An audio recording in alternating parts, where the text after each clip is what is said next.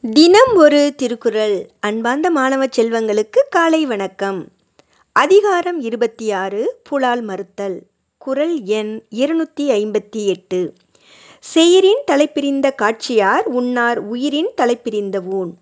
பொருள் நல்லறிவு உடையவர் ஓர் உயிரிடத்திலிருந்து பிரிந்து வந்த உடம்பாகிய ஊனை உண்ணமாட்டார்.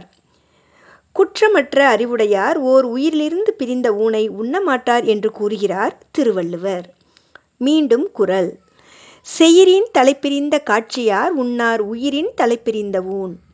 நன்றி மாணவ செல்வங்களே இந்த நாள் இனிய நாளாய் அமைய வாழ்த்துக்கள்.